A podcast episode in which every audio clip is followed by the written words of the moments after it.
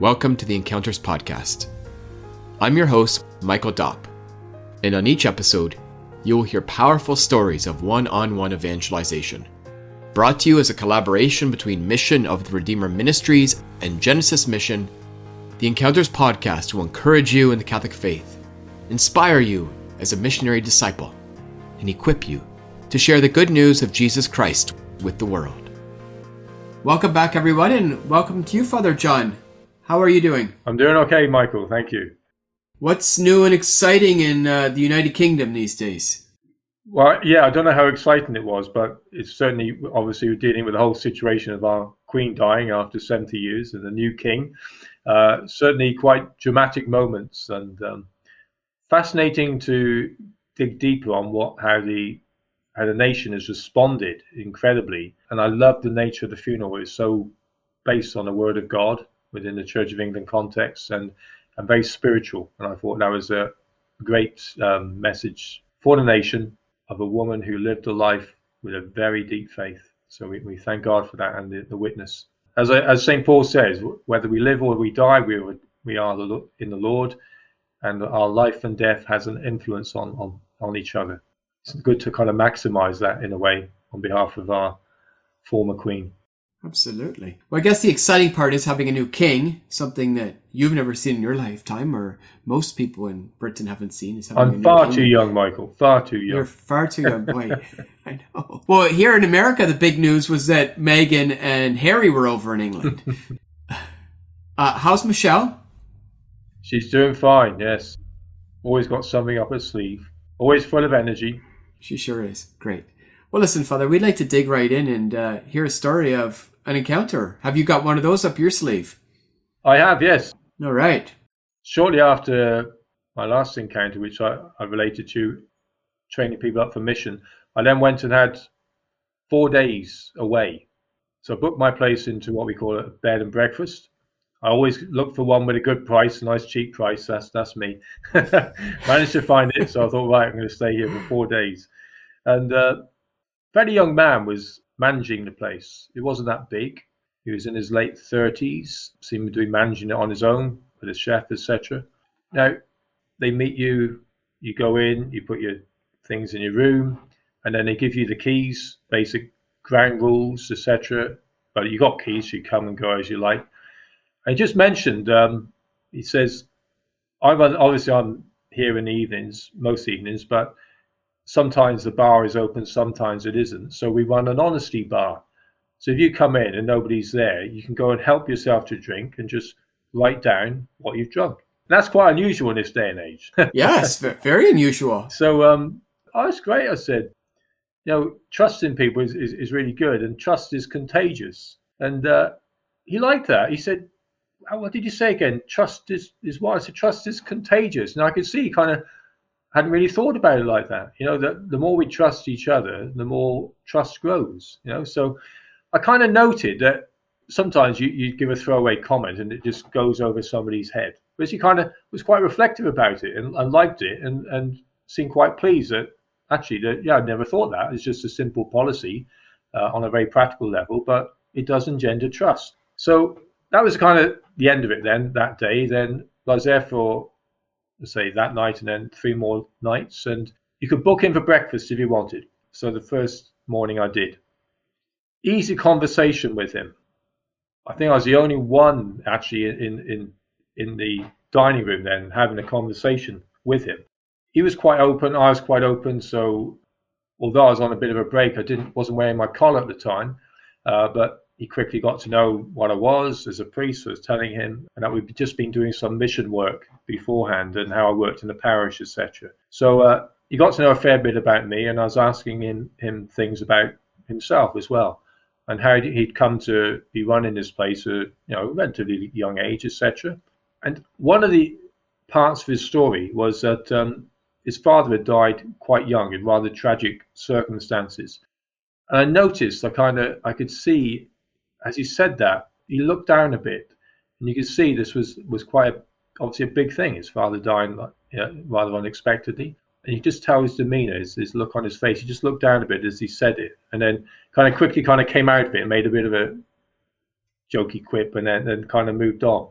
So he's like, okay, Holy Spirit, that's a big thing for him. Do you want me to maybe push a bit on that for him to talk it through or maybe say a bit more? But I got the inclination, it wasn't the time. It wasn't the time. But I did ask him, what was your dad's name? And, and he told me his dad's name. And I simply said, because he knew obviously I was a person of faith, I said, I'll pray for him. So oh, thank you. So there wasn't too much more to that, that conversation that, that morning. But when I, do, I asked for his, his name, and then in the morning, the next day, I always say Mass wherever I am. I had all, I had Mass kit, etc., traveling Mass kit, said Mass in my room. But I decided to offer up the Mass for his father because I'd already said I'd pray for him. And this just came to me in the morning. Just let's say the, the Mass for his father. So I did. And then when I saw him that morning, I said, by the way, I did pray for your father. And uh, I explained to him what I did. I said, I know you don't know it, but I actually say Mass in my room. And I explained what Mass was and said, I offered this for your father uh, for repose for his soul. And uh, he seemed to really appreciate that. Did you have any sense at this point if he was, if you had Christian faith, either presently or in the past? a vague kind of acknowledgement, a little bit of an upbringing, but quite vague, quite distant.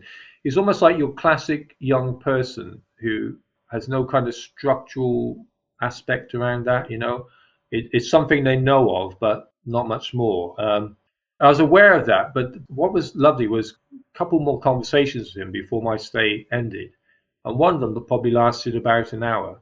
And I was able to kind of really tease this out. He, he was a good talker in a way. He's he didn't have lots of fixed opinions, but he was very open to kind of the state of the world and things, etc. And I was able to weave in because it wasn't rushed. I was able to kind of bring in this whole thing about how we see the world, and there's a lot of chaos in people's lives, etc. People are confused. I remember getting talking to him about how in one parish, as in a few parishes back, I dealt a lot with people on drugs, etc. And this this power of choice, this power of choosing and free will and how it can go wrong. And when it goes wrong, it kind of the, the wrongness multiplies and and whatever. But also, obviously, you can turn that for the good and, and the power of choice and, and, free will. Now, during all this, then he's he's asking me about my faith and how I see things. Beautiful platforms, easy platforms, really, for me to say, you know, the world tries to get itself right, and it is it doesn't because it tries to do it outside of God. And he was taking all this on and listening quite intently.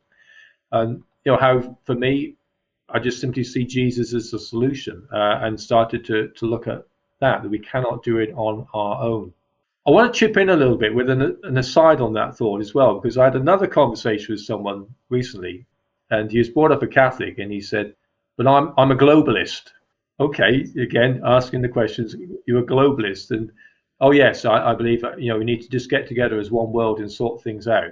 Easy peasy. when I pushed him on that, he said, "Well, to be honest, I'm a bit disillusioned by it, though." No, no. the past ten years, you see. So this man was in his early fifties, and I was able to say, "Well, do you know why? Have you ever ever thought, you know, that mankind thinks it keep thinking it's going to get this utopian age and it all gets sorted, it just doesn't happen." And again, so it's a lovely platform uh, to talk yeah. about we need God. We we need God's intervention. So going back to the main story now, you know, this this young, young man was taking this on board and listening quite deeply to this, uh, and then this whole thing you can say then of how does God connect with us? You know, He takes on our humanity, flesh and blood, just like us. He makes it pretty easy, just like we relate to each other. I'm relating to you now in this conversation. That's exactly what Jesus did. You know, to open up to us who God is and the depth of our humanity and what we need, etc like I say, he had no explicit faith, but uh, and in one sense, what I was saying was a bit of an unknown world to him. But he's really kind of listening to it. Now, on his last conversation I had with him, suddenly I discover that he's discovered Jordan Peterson. that, that was like I was, you could see a delight on my face. Um, he'd been listening to him for a number of years, and this has had a big effect on him. Again, I can see how God was working with this because I think Jordan Peterson had, had opened up a world of trying to embrace reality, etc., uh, which then gave a structure for him to be able to listen to what I was saying. Looking back as well over the, the conversation that I'd had with him, a lot of catechesis have kind of been weaved in, but very naturally. And this is what you know. This is this isn't a problem as long as it's done naturally and relevant to the conversation that, that's transpiring. And I, I got through quite a lot of ground really of who Jesus is, you know, what faith does and gives to you. Yeah, the, the nature of how, how our humanity and, and our human nature, what we need, how, why God needs to help us, etc. Really was a, you know, quite a, and I look back, quite an in-depth catechesis in, in a very natural way. At the end of the day, you know, he was, I see him as a very thoughtful, seeking man who hasn't quite arrived at anything, but certainly would seem to be enjoying the conversation uh, and being prepared to, to kind of open up um, and go, go deep on these questions of, of where we are as human beings and, and, and what we need. At the end of it, I thought, okay, come on, let's go for this. So I did say, look, I'm, I'm going to be going in a minute, etc. Would you mind if I said a prayer with you? And he just said, yeah. It was, you know, just us, us two there, uh, and I was able to just kind of thank God for the seeking and searching that that he was doing, that he may come to the truth. The Holy Spirit will lead him in all things that are good, noble, and true, and that he would find the Lord. And and he was totally uh, uh okay with that prayer. So that was the the final part of, of that, that encounter, which, like I say, was drawn out over four days and a little bit of a, a slow burner, but uh, the Holy Spirit was definitely in, in that one. That's awesome, Father. It's a real privilege when you can have multiple conversations with a person. You really had the time to really dig in and really, I mean, both develop a relationship with him, but also to really explore in some depth the Christian faith. It is, and quite often, you know, proprietors of these places are they're multi, you know, mega busy, and they they can only just be sociable and nice, and then they're moving on to the next person. It's almost like this kind of quite a quiet setting where he was able to have the space for that conversation. Again, you this is where you kind of see God working in it, the right time, the right place for that encounter to happen. And again, where this one goes, I don't know. All I know is I, I met a very genuine man who possibly, you know, in terms of a long-term conversation like that, maybe the past 10 years or so, or maybe in his life, never really had it on that personal level. Um, and therefore, it could be a, a, a, new window for him, a new opening, which would allow him to kind of, the to go deeper. We often say, don't we, that, you know, when it comes to, to faith and conversion, etc., lots of little steps along the way, lots of little bridges being crossed, you know, and where we, we are in this, we don't know. It doesn't matter. We don't need to know. We just do what we do in that moment was there an opportunity in that conversation to move from just strict catechetics into more kerygma, meaning not just you know what's true about the faith, but the personal invitation that is open to each of us, that he could know that he was being offered a gift and being invited to respond? I, I remember talking about that in a, you know, if someone wants to, was kind of the way I was putting it. That you get to this cusp where only you can do that. And I read that in at one stage as well. So I didn't kind of put him on the spot. I, I think when I was talking about that, we weren't, this is the earlier part of the conversation, but uh, when we're talking about free will, etc. I introduced it, but I said if someone wants to, that was kind of within that that context, uh, rather than hey, what about you now, here and there. For whatever reason at the time, I didn't feel that was appropriate.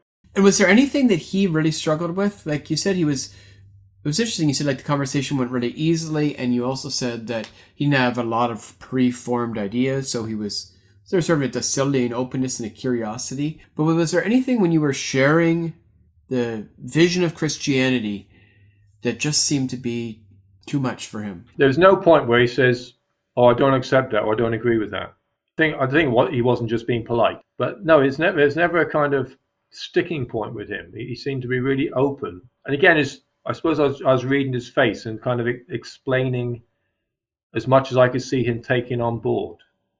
and, and he seemed to be really listening to that. So, yeah, there wasn't a point where sometimes people bluntly say, oh, no, sorry, that's a step too far, or I can't accept that, or I don't believe that, or I don't agree with that.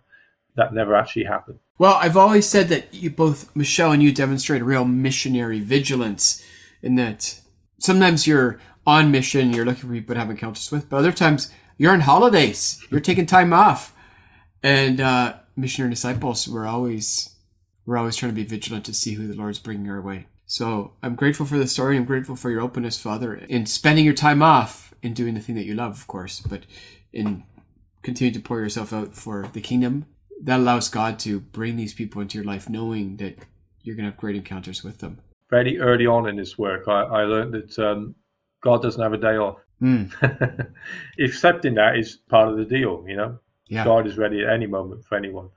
I look back as well, and it, in one sense, is is part of the enjoyment of what I was doing as well, having a break, because it just gave it freed you up to actually not be pressured for time and not having to Yeah. rush somewhere else, etc. You know, so Right. um, in one sense, uh, yeah, you just relax into it and, and see where the Holy Spirit takes it. Just one thing that struck me was that it's all very natural. It's not like like you're just having a conversation, but you're having a conversation about things that matter and things that are important to you and to him. And everyone enjoys sitting down with someone new and having a great conversation and getting to know them. But how much more so when you're speaking of things of importance and things of consequence? So, Yeah. Good. Well, thank you for your time, Father. We're Okay, always Michael. blessed by you. That's Have all a good day. I love doing it. Thank you. God bless. Bye. Thank you for listening to the Encounters podcast. We'd love to reach more people with these stories of encounter. You can help us make this happen by leaving a rating on Apple Podcasts or wherever you listen to your podcasts, or by sharing this episode with a friend. Be part of getting the word out so that more Catholics can be inspired and equipped to be missionary disciples. God bless you.